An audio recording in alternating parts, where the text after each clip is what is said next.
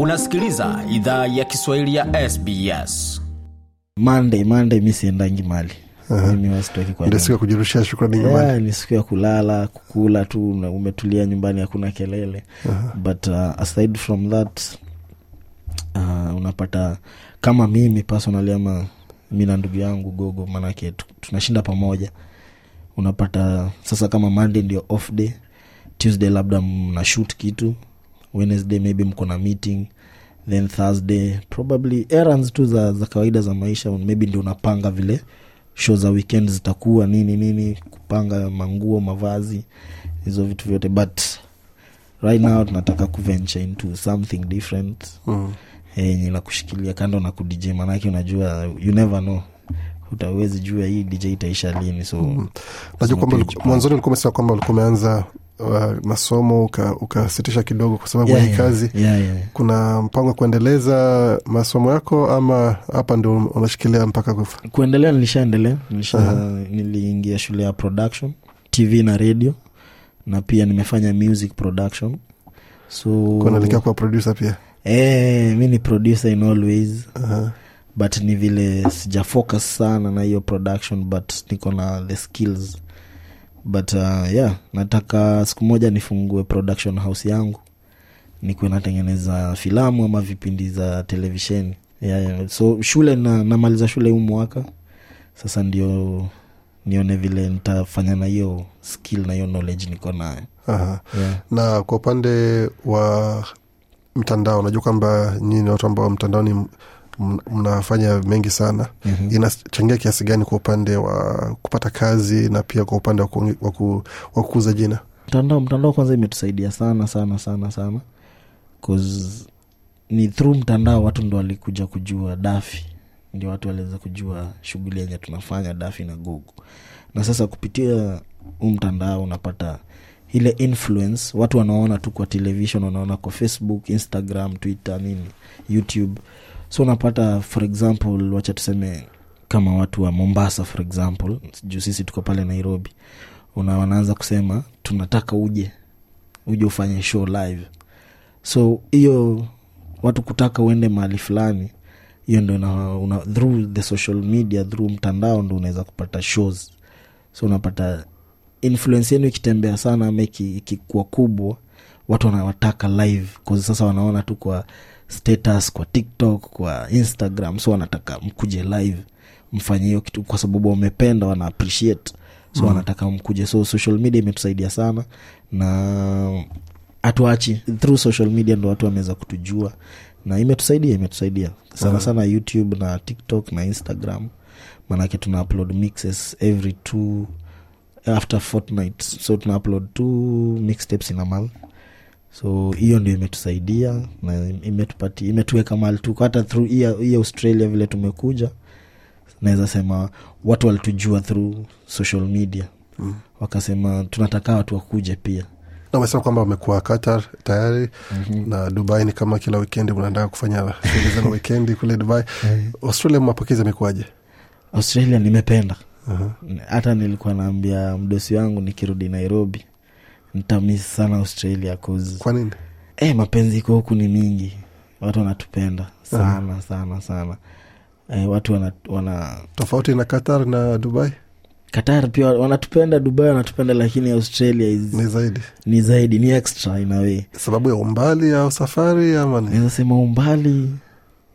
Na hacha tuseme tu mapenzi tu yani Eh, love wanatupenda.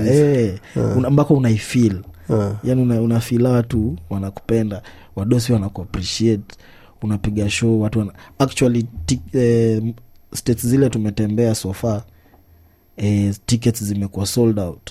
Unaona?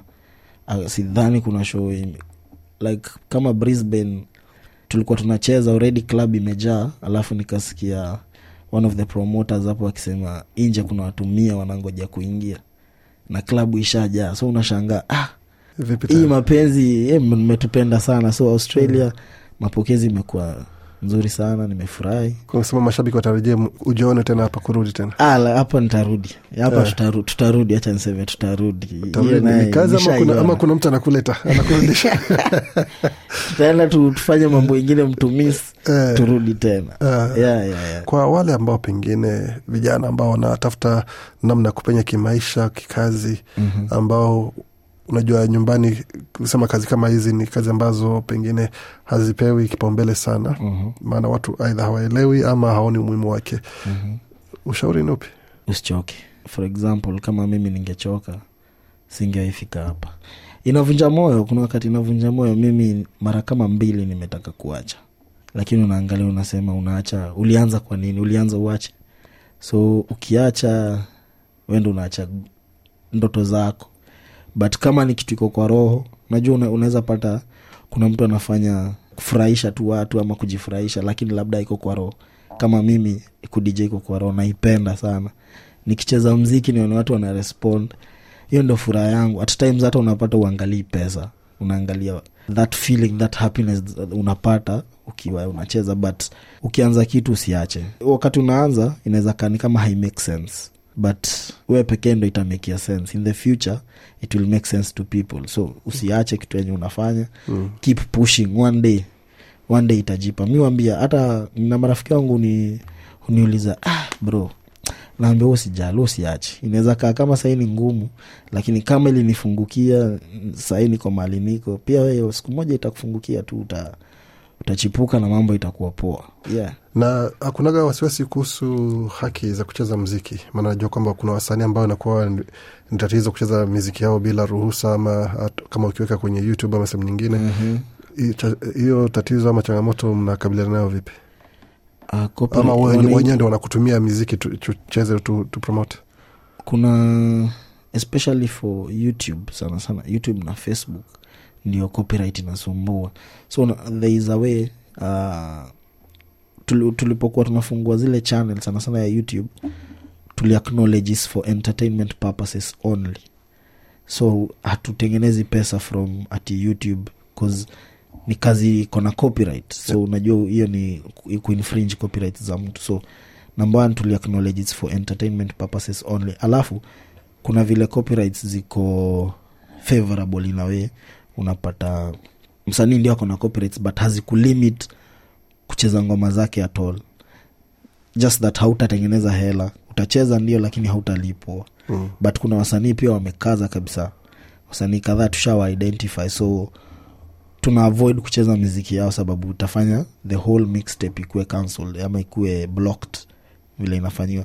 Kuna wasanii sasa so unapata msanii yes amekublock kama kenya but unacheza ndio uh, nakufungia kidogo but uh, tushawa tushawa master. Yeah, yeah. tukimalizia kwa upande wa tumesema kwamba unapatikana mtandaoni hasa na ambako pia kunakuwa na sehemu mbalimbali ambako unafanyia vitu vingi. Mm-hmm. wale ambao wanakusikiza hapa wanaweza kupata wapi mitandaoni na namna gani wakuweza kuwasiliana na wewe? Katika instagram ni dj dafi djay dafy hiyo ni instagram eh, youtube unapata at the kingly experience. Eh, dj dafi mc gogo hiyo ndio youtube yetu. Alafu email kama ni bookings ni dj dafi at gmail com. Facebook ni dafi selector. Yeah, yeah, yeah. penda shiriki toa maoni. Fuatilia idhaa ya kiswahili ya sbs kwenye facebook